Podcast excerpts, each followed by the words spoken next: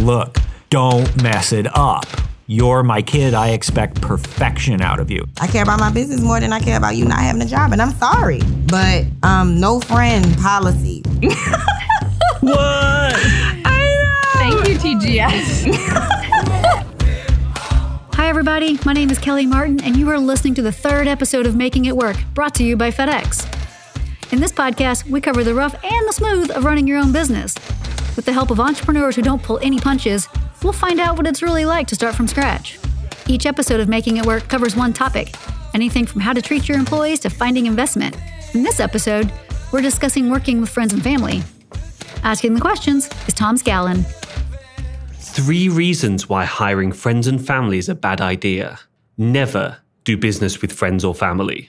25 reasons why hiring your relatives is an even worse idea than you suspected. 25. Well, you can certainly see where Google stands when it comes to working with those close to you. And so that was my bias coming into these interviews. And to be perfectly honest, all of those 25 pretty good points confirmed all of my assumptions. Do I love my family and friends? Yes.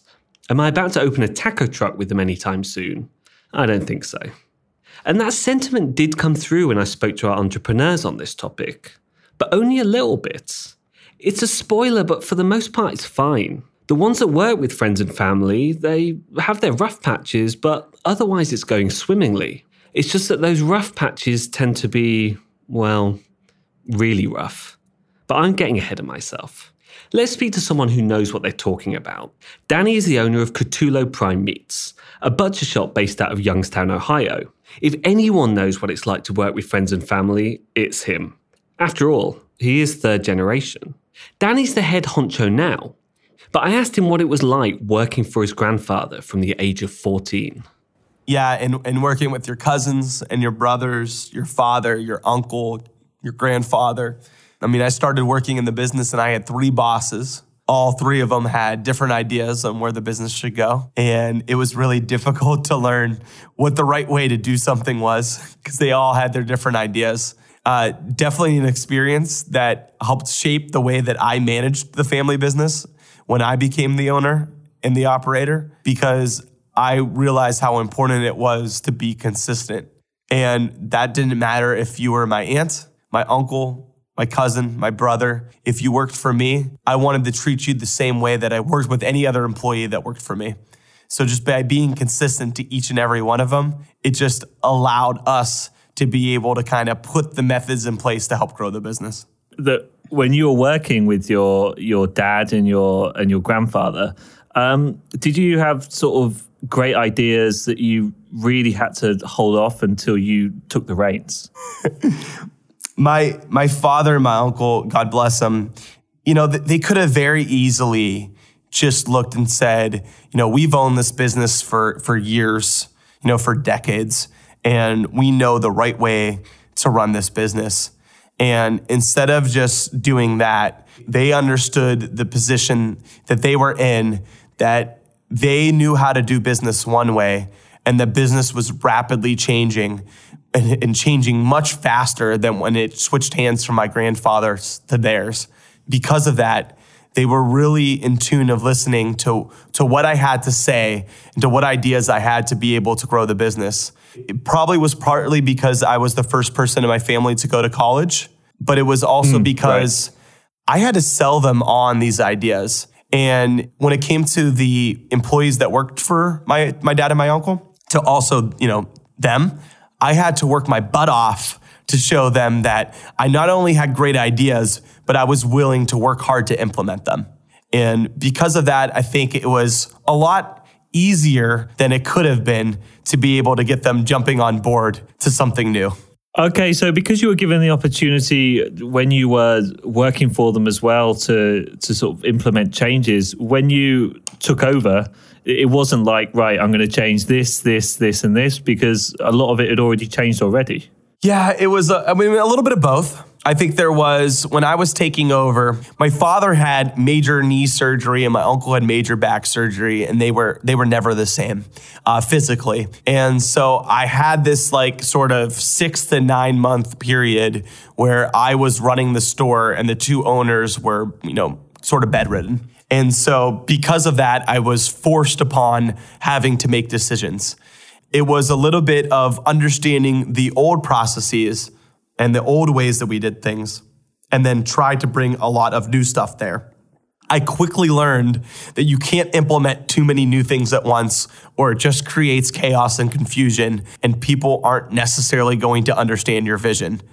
And so, with that, I really wanted to implement you know, one or two things at a time and make sure that I saw them from beginning to end before I did something new. Because you could have all the ideas in the world, but if people are on on on, on board in your company to try them and to use them, it's not going to work. Danny's under no illusion that he inherited something special from his family. But it's also very clear that it was his college education and determination to follow through on his ideas that made him a success in his family's company to prove to his father and grandfather that he wasn't that 14 year old kid anymore, but also to convince the staff working in the shop that he could improve things so they could continue bringing home the bacon. And Danny's not the only one that had to slog it out before joining the family business. David is the owner of Shark Wheel, based out of California. They make wheels for skateboards, shopping carts, and all sorts of other things.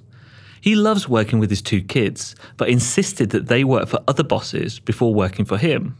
And that experience turned them both into the best people for the job. I always knew I had great kids. I had no problem with that. I wanted to hire them on day one, but I also knew that I didn't want entitled children. I didn't want them feeling it was owed to them or it was something that was expected and coming. They literally needed to earn their way in. And, you know, David, who's 19 now, his first jobs were in fast food. And after fast food, he was detailing cars. And after detailing cars, he was working at America's Tire, you know, slinging tires onto cars. He did very, very physical jobs. He's done mental jobs. My daughter, Samantha, she's older. Um, she runs our Amazon. She's just a whip at that stuff. I mean, she's so good on our social media. She's so good at Amazon. She's so good at getting the orders in and done and taken care of. Um, she's perfect for the job. And so that's why she got it. But she was doing something similar someplace else and had learned how to, you know, have a boss and things like that. And so I had the need, absolutely had the need. She had the best skill set and she's my daughter. So I can have a different level of control with her and say certain things to her that I couldn't say to an employee. Okay. I can be, and everybody says you're always harder on your own kids, but it's like, that's true. I mean, I make sure she knows it's like, look, don't mess it up. You're my kid. I expect perfection out of you. Anybody else can screw up because they're human. You're not human. You're my kid. So they get it hard, but I don't hire them unless I absolutely positively have to have them and they're the right thing for the job. But I do like hiring my family where I can there's a difference when I used to work with my wife. One of the companies I worked directly with my wife, uh, husband and wife leading the company, didn't like that as much. Um, there needed to be a separation between house and home, I felt, uh, because we were just, it was too much just a business happening all the time. Our whole life was a business, and I didn't enjoy that. So, far as hiring family, distant relatives, ah, go crazy. If they're the right people for the job, go ahead. Firing them, that's when you're going to have, you know, you're not invited to Thanksgiving anymore. You're not invited to Christmas anymore, all that stuff. So, I guess you got to think about that. We all know that's the downside to hiring family. But for me, direct my children that was an easy one because I do want them to ascend inside the company. I do want to leave it to them. You know, my, I'm not going to be here forever. I'd like them if they can find a role to ascend in, do it. But I hire people above them all the time, and they don't care because they know, hey, one day that'll be me. When I'm older and I deserve that job, I'll get it. So I've hired my direct kids because I can fire them and they still show up for Thanksgiving and Christmas. But outside of that, there is nobody else that works for me. Um, only because they're not, I'm not exposed to them. They don't want a job or whatever. They're not near me. Um, but even if they were, gosh, I'd probably really shy away from that next level of family because I'd be too afraid of having to fire them. And he's not the only one. While talking with these entrepreneurs, it became clear to me that there's family and there's family. You know, there's the ones you bring up, teach life lessons to, and trust inherently and the ones you don't see for a decade turn up out of the blue and hit you up for money. Akila knows all about that other type of family. She runs Edge Entity, a hair stimulant company based out of Memphis, Tennessee. She hired her sister early on and says she couldn't run the business without her. Since then, she's made it up to COO and earns a six figure salary. As for hiring some of her extended family, well, things haven't been so rosy. Honestly, family members feel entitled. You want to give your family members jobs because it's like, okay, well, if you don't have a job, listen, you can do this or you can do that. These people are lazy. They think that you're just supposed to just give them money and they're not supposed to do anything. Like family, aside from my sister, they are lazy. You have to tell them things more than once and they don't take it as seriously like it's a job because it's you. So, uh, yeah, and I can't hire friends. I've hired friends. That does not go well. At this point, there is a no friend policy. My friend's like, you know, I need a job and you don't want to hire me. Nope, sure don't. Don't want to hire you because you're going to come in, you're going to think that we can talk, and you're going to think that you don't have to work. Uh uh-uh. uh. i am sorry. I-, I hate it for you. You don't have a job, but no, I care about my business more than I care about you not having a job. And I'm sorry, but um, no friend policy. I don't have any friends working with me. My best friend needed a job, and I knew she needed a job. And I was like, no, I'm sorry. You can't work with us because I already know how this is going to go. So we're not going to be friends at the end of this because they, you know, they don't want you to tell them what to do. And they're so used to you being your friend to the point where eventually you're going to have to be a boss. And that, and the relationship is not blended for me. It's, I'm not your friend. I'm your boss. And then outside of work, you're to hate me. That's happened before to the point where you're not even want to be my friend because you're to, I'm not to talk to you the way I talk to you as a friend like it's gonna be a lot more stern. You know, I'm gonna be demanding things. I'm gonna tell you what to do. Friends don't want you telling them what to do. So yeah, no friends. So what's the worst thing that happened when you hired friends in the past? They just felt like uh, one friend. She just she started telling other friends that I've changed so much. Akila's not the same. She changed so much, and she's just this. I'm like, yes, I, I have I haven't changed. This is who I am as a boss. I'm just not treating you like a friend. And it put a strain on our relationship. And another friend, same thing. Our friendship ended. And because our friendship, we had an issue in our friendship, she was working for me. So because of the issue with our friendship, you can't work with me anymore. We're having an issue as a friend. So now you've lost your job too. And it wasn't me, it was it was her. I can't tell you why we weren't, you know, we had an issue. I still can't tell you why, what the issue was. But so now I've lost an employee because of the issue with our friendship. So I just don't do it anymore. But you still employ family? Family, yes, they're still here. Would you have fired them if they hadn't been your family? Yes, probably a long time ago. See, this is the thing about hiring family. You trust them. In the beginning, it's like I don't trust anybody. I don't. I'm not big enough to to get resumes and put a job on Indeed because I'm not even together myself as a business owner. I'm not even working out of a store. So you can't. You know, people don't want to hire other people because these people are going to want benefits and they're going to want to pay and they're going to want all kind of stuff. So you hire family, you hire friends. But then when you grow, you like, I got to get more serious. I got to get people who are more serious this is giving me the idea that I, I need to have like a phone conference. I really need to about just, you know, just doing more. Or, you know, you, you're going to be reprimanded or you're going to lose your job. I mean, they get write ups and stuff just like everybody else. Anyway, I'm glad you brought that to my attention. You're listening to Making It Work. Coming up. It was a big risk exposing your friendship to the pressures of business, wasn't it? If the job doesn't get done, then we're going to have a major problem. what? We were always told we need to separate our personal life and our work life. Some of us are better at it than others. But for most of it, it just means leaving the office at a reasonable time, not taking work home, and maybe keeping it just to two beers with colleagues on Friday afternoons. It's not so easy to hit that work life target when you own your own business. And it reaches a whole new level when you're carpooling with your extended family. For some, hiring family is a choice. Not for Danny. You remember him? He owns the butcher shop in Ohio. He had to work alongside his father and grandfather before inheriting the business. I wanted to know if for him, home was home, or he just ended up talking prime rib and beef brisket over breakfast. You know, my grandfather was the best at that. When he was alive, he was a very difficult boss to work for um, because he had a, a pretty strong bark, um, not necessarily the largest bite, but he was intimidating. He was, you know, the most knowledgeable when it came to the business. And to work with him really took a lot of energy to have to come up and match and, and to really perform when you were working for him during that time, you know, you could be upset with my grandfather.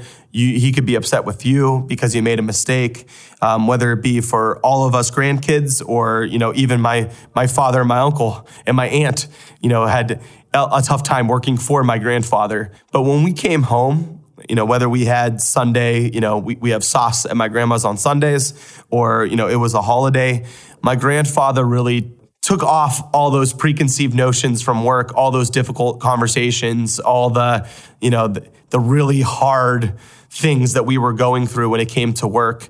And when it was family time, he wanted us to focus on our family. And so because of that, you know, having some difficult conversations as being the owner myself with my brothers, whatever, um, at the end of the day, we're family. And that's more important than our work relationship. So, like my brothers, for example, and I think this is what really hurts generational businesses. Your brothers, you have a sense of you lived in the same house together growing up. So, you know each other's pros, cons, ticks, things that make each other upset or happy.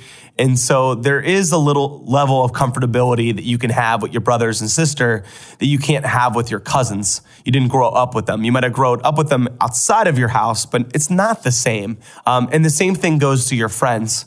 I think it's really difficult to have your friends and your family work for you because there are things that they know about you that either make you happy or make you upset that your other employees may not have learned yet. And that can really harm the relationship as you are trying to, you know, to grow your business. From the happy side, you don't want your family or your friends to the other employees, you don't want them to feel like they have a leg up because they know the little things that make you happy. And from the negative side, you don't want them to be able to treat you differently as a manager, a boss, a founder, because they know those little things about you and they can either annoy or tease or, you know, be harmful with and then be able to retain their job when another employee would never be able to say those things out loud.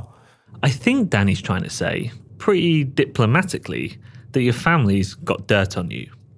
And just like you fight over the TV remote at home, you can have tiffs at work and they can escalate. It seems to get better when you don't live together. Take David, the guy who makes the wheels. Working with his son and daughter makes his company a real family affair. But rather than playing it down, he embraces it. When I asked him if working with family was a bad idea, he said it was the complete opposite. It's a great opportunity to fulfill his professional and parental obligations at the same time and see as much as his kids as possible.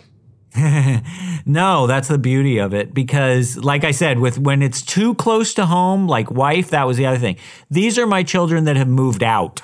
Um, they do not live with me anymore. So when we get to see each other, it's you know 100% family time. But the other cool part is let's let's not you know forget this. I'm spending good time with them at work too. It's not all work time. We're not always talking about Shark Wheel at Shark Wheel.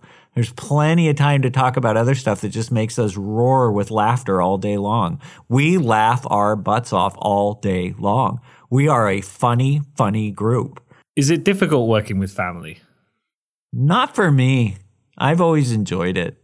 Everybody knows what the heck they're doing there. You know, like I said, it's not, it's, they know their role. They come in, they do their role, and they leave. I don't know when they come in and I don't know when they leave. Of course, I see them if I'm there, but it's not my job to police them. If the job doesn't get done, then we're going to have a major problem. But they know that. And we've never had a major problem because they know not to do that. They show up and they take care of the orders on time every day. But if they're done with their stuff, they bail and they go have fun somewhere. I don't care. If you got your job done, go do what you got to do. Go have another side to your life. I don't care. As long as the job gets done 100% every single day. Uh, which sort of brings me to the question Have you ever had to have any difficult conversations? Again, I've been real lucky. I've never had any real trouble. I've had somebody embezzle from me, and I've had to testify against them and send them to jail for three years. But other than that, that's a difficult conversation, I guess. Well, one one of your family. No, no, sorry. No, that was an employee. Never had family embezzle, just employees. Glad to hear your family aren't stealing from you, David. In this episode, we've talked a lot about family. But what about when you decide to take the leap with someone you're just as close to? I mean, we all know you can't choose your brothers and sisters. But why would you put your friendship at risk? Diana and Jean can answer that one. They went their separate ways after school, but decided to start the Groomsman Suit together in 2016. TGS makes affordable suits and tuxedos for weddings. None of our other entrepreneurs seem to have anything good to say about working with friends, so I was curious to know what Diana and Jean had to say about starting a business with your BFF. It's It's a dream. it's awesome. um, to be honest, I don't think that uh, you know when I was when I was thinking of this business and creating the Kickstarter, I um, I never dreamed that I would have the the chance to work with somebody not only so smart but but a, a close friend. So when Diana even you know showed interest in this business, I was so excited and relieved um, because it, the the business side of things was daunting for me, and you know to hire somebody with that skill set was just not going to happen. Like I wasn't going to put out put out a request for somebody. I was just going to try to figure it out, but um, you can't you can't really. I, I don't think you can really truly feel comfortable um, in a startup working as many hours as you do if you don't have a very close relationship. Um, it would end up wearing on you. So it's Yeah. amazing, Yeah, really, gee- what we have. It was a big risk exposing your friendship to the pressures of business, wasn't it? For sure. It didn't feel like it at the time. But it definitely, as the company's gotten more serious, you know, at the time when we were starting this, we're like, oh, we're just going to see where this goes. You know, who knows? And like, And it was so fun. We could sit and brainstorm, and anything was possible, and figuring these things. it was like out. dreamland, you know. And now we are living it day to day and making management decisions. And it definitely, there are much harder, more complex things that you, you know, have to. And there's no cover. out now. Like we're There in is- this. We are married. like there- and uh, yeah, for better for worse, we are So- more connected than we are to our husbands. Yeah. So yeah. Do you ever fall out? Yeah, I mean, no, we are we have a I think we have a dream relationship, but I would say every 6 months, you know, we have a moment where we have to put ourselves back in check. And those are honestly so valuable because we I think the one of the biggest problems we have is like we don't want to upset one another. Yeah. And our we would hate to hurt each other. Um, we are so like maybe overly sensitive to the fact that like we love each don't want to say the wrong thing, don't want to overstep. Oh, you know, and then maybe things build up a little bit and then we have a we have a moment where it just lets us get everything out on the table and we sort of reset and it's, i always find those valuable. I mean it's it's they are painful and i know jean and i both lose sleep over it you know and we feel you know it's a, those are tough conversations to have but it's like any relationship. If you don't have those moments of conflict then you don't come back even better and on you know even more on the same page. You tend to if you don't have those moments of conflicts kind of you become ships that just drift yeah, apart. it's just like a uh, it's just like a dating or marriage r- relationship where um, you have to work at it and and be respectful. But as long as you have that core thing where you both really admire and love the other person for what they bring and the, especially the long history that we have there's just like nothing i don't i don't think there's anything that we wouldn't um like overcome argument wise I know I've talked about Diana and Jean's rapport on this show previously, but hearing them finishing each other's sentences and laugh about the good times and the bad just gives a sense that this arrangement works for them. It's nice to see, and it flies in the face of all the conventional wisdom and horror stories about family feuds and friendships beyond repair.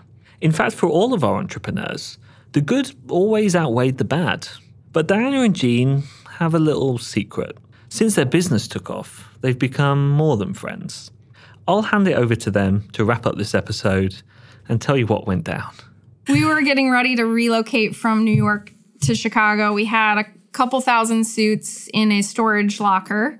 We were going to run a 26 foot Yep. truck and drive it ourselves. Yeah, we were all ready. We, I, we told our parents, and uh, my mom told my uncle in passing. And you know, our our parents were like, "Oh, cool, okay, Jean and Diana can do anything. They they're not nervous about it. We weren't nervous about it." And then my uncle heard what we were doing, and he immediately said, "No, I'm flying out to New York, and That is crazy. I'll drive that truck." and we were like, "Cool, we got help." Yeah, because like God. literally, we were gonna pack my apartment, and then the truck was gonna go to our warehouse, and it was we were gonna throw all the suits in there, and then I was just gonna drive it. And uh, we envisioned this truck as a U-Haul, a very manageable, large U-Haul, and it was not. it was a beast, When- a commercial size. It was moving huge. truck. You can't drive it under certain bridges. I couldn't touch the pedals. Yes, so. Jean's feet literally did not touch the pedals. So this that would have been really Don, amazing. Uncle Don came to, To the, rescue, rescue. and and he's done that in, in several other occasions throughout the course of the business when we moved once we got settled here in chicago and then we decided we needed to take all of our inventory to a fulfillment center because we couldn't fulfill orders ourselves anymore like he again drove the Shows up, truck yep. um, now funny enough fun fact is that my mom and jean's uncle don have started dating What? I know. Thank you, TGS. TGS is bringing we people also have a matchmaking business on the side. Yep, yep. So you two are both friends and family. Yeah, I know. Yeah, Jean now and I are like, we're gonna be like, what does this make us? Yeah. Um, second cousins? I don't know. Coming up next time. I could have avoided getting ripped off by doing proper due diligence, I think. And I was the guy who kept saying, no, no, no, no, no, no, no. If I'm taking their money, they're going to get a great product. If you're at home or if you're abroad, there is illegal labor everywhere that you go. That's it for this episode of Making It Work. We would love to know what you think, so remember to rate this podcast. If you don't want to miss the next one, be sure to subscribe. Thanks to our entrepreneurs Danny Catullo, David Patrick, Akila Augusta, Diana Gans, and Jean Foley for their advice. Making It Work is produced by Yolene Margrave, written by Tom Scallon, with creative direction from Jeroen von Koningshoven. Also thanks to Wayne Parker Kent, music by Fresh Big Mouth, who created the song with actual sounds from the FedEx Super Hub in Memphis, Tennessee. The show is delivered to you by FedEx and presented by Tom Scallon and me, Kelly Martin.